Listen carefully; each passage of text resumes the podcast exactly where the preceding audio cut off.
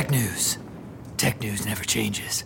Except when it does. Three times a week, it changes. Other than that, though, never, never. Is this Batman? Not, not even once. Is this a Batman thing? Maybe. This morning, the same hacker group that hacked NVIDIA, Lapsus, with a dollar sign on the end, because that's fun, also claimed to have hacked Samsung, who confirmed that some source code for the company's Galaxy devices was stolen. What is going on? Did someone leave a literal back door open at the tech giant's clubhouse or something? Come on in. Ooh, what's all this? Samsung says no personal information of consumers or employees was compromised, but the hackers did post a 190 gigabyte torrent online, which is currently being downloaded by who knows who. That's nothing. My NAS, have you seen it? It's huge. I haven't seen your NAS, and I don't want to. so we'll find out soon enough whether Lapsus wants something from Samsung, or whether they're just the type of people who want to watch the world burn. Wrong Batman movie. That's a different one. Stay tuned to They're Just Movies. We're doing the real one this week. I'm Vengeance. We're finally doing the real Batman movie. Meanwhile, the NVIDIA hack just keeps getting worse. Among the data that was leaked by Lapsus last week was a fair bit of sensitive information, including drivers and certificates. NVIDIA has continued their refusal to negotiate with the group, and now these certificates are already being used to sign malware disguised as real drivers. Although the certificates appear to have expired, anything that was signed before their expiration date will still install on Windows with no issues, meaning an update from Microsoft will probably be necessary to block anything with compromised certificates. Windows loves that. they love updating. I love any certificates, I'll take them. In the meantime, don't go downloading programs claiming to be NVIDIA tools from questionable sources, even if they are wearing leather jackets that seem super real. It's probably just vinyl or something. Russia has been hit with about every economic sanction that Western governments can muster, including ones that hurt the country's ability to obtain legal copies of everything from software licenses to Hollywood movies. So it appears that the Kremlin is considering legalizing online piracy. That's awesome. That's so Russian. Sounds like Linus is down. High ranking members of Russia's parliament have reportedly suggested unblocking torrent site RuTracker as a way for citizens to access Hollywood films, as well as limiting or eliminating liability for trademark and copyright infringement. But with Putin's penchant for punishing pundits that don't agree with him, I can only imagine this ending in government approved torrent sites with restricted content, which would make this type of piracy less like, I am the captain now, and more like, uh, Disney Adults of the Caribbean, which is like, I was never scared of Jack Sparrow. I didn't think he was gonna gut me. He Please might gut pick me. you up from school on time. Now it's time for Quick Bits, brought to you by Vessi, maker of footwear known for being lightweight, easy to pack, comfortable, and most importantly, waterproof.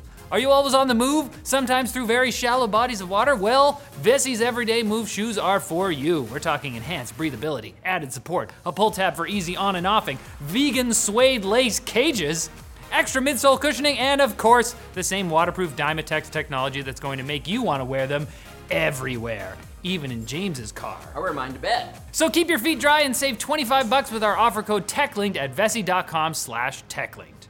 Quick bits are high in fiber, and just like that healthy cereal, it's gonna cost you. JK, it's free. NVIDIA is reportedly going to be releasing an RTX 3090 Ti near the end of March, but if you were hoping to get your hands on a 3070 Ti 16GB variant, Team Green has reportedly canceled it. See ya. The 3090 Ti will, of course, be an absolute beast in terms of performance and what it will cost. Nvidia isn't planning to make very many of them, so expect to pay around 5,000 US dollars. Shut up. I mean, probably, yeah, probably more. You know, if you actually, if you expect to buy one at all, I think we need to have a talk. Dude, get rid of the expectation. Get a Steam Deck. Intel is reportedly strongly encouraging motherboard partners to only support DDR5, not DDR4, on its upcoming 700 series platform codenamed Raptor Lake. Who do you work for, Intel?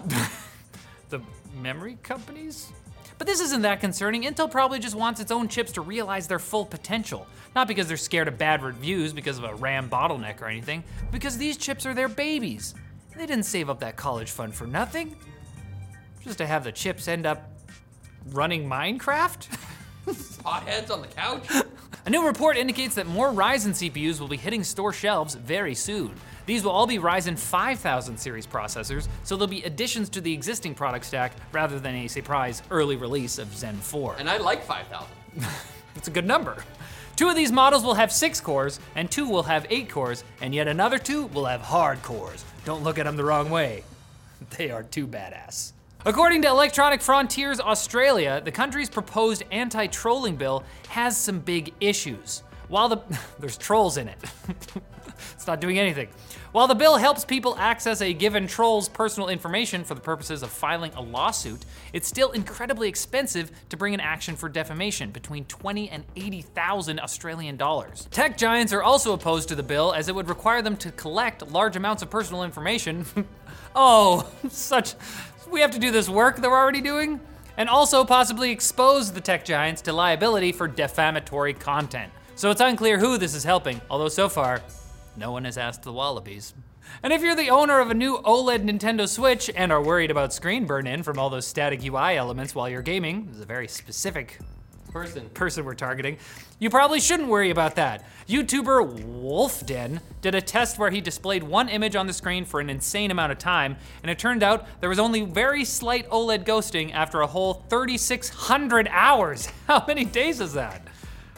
Just kidding, I already did the math. It's 150 days. Okay. 24 hours? Also important to note is that the Switch doesn't have any of the burn-in prevention measures you'd typically see on OLED TVs. So if you own any kind of newer OLED device, this probably shouldn't be a huge concern for you. Great. So PSA. And oh boy, would it be great for you to come back for more tech news on Wednesday, the one day when tech news changes. No, I mean three times. It's one of the three days. I forgot what I wrote in the intro. These things go so fast. Whoa.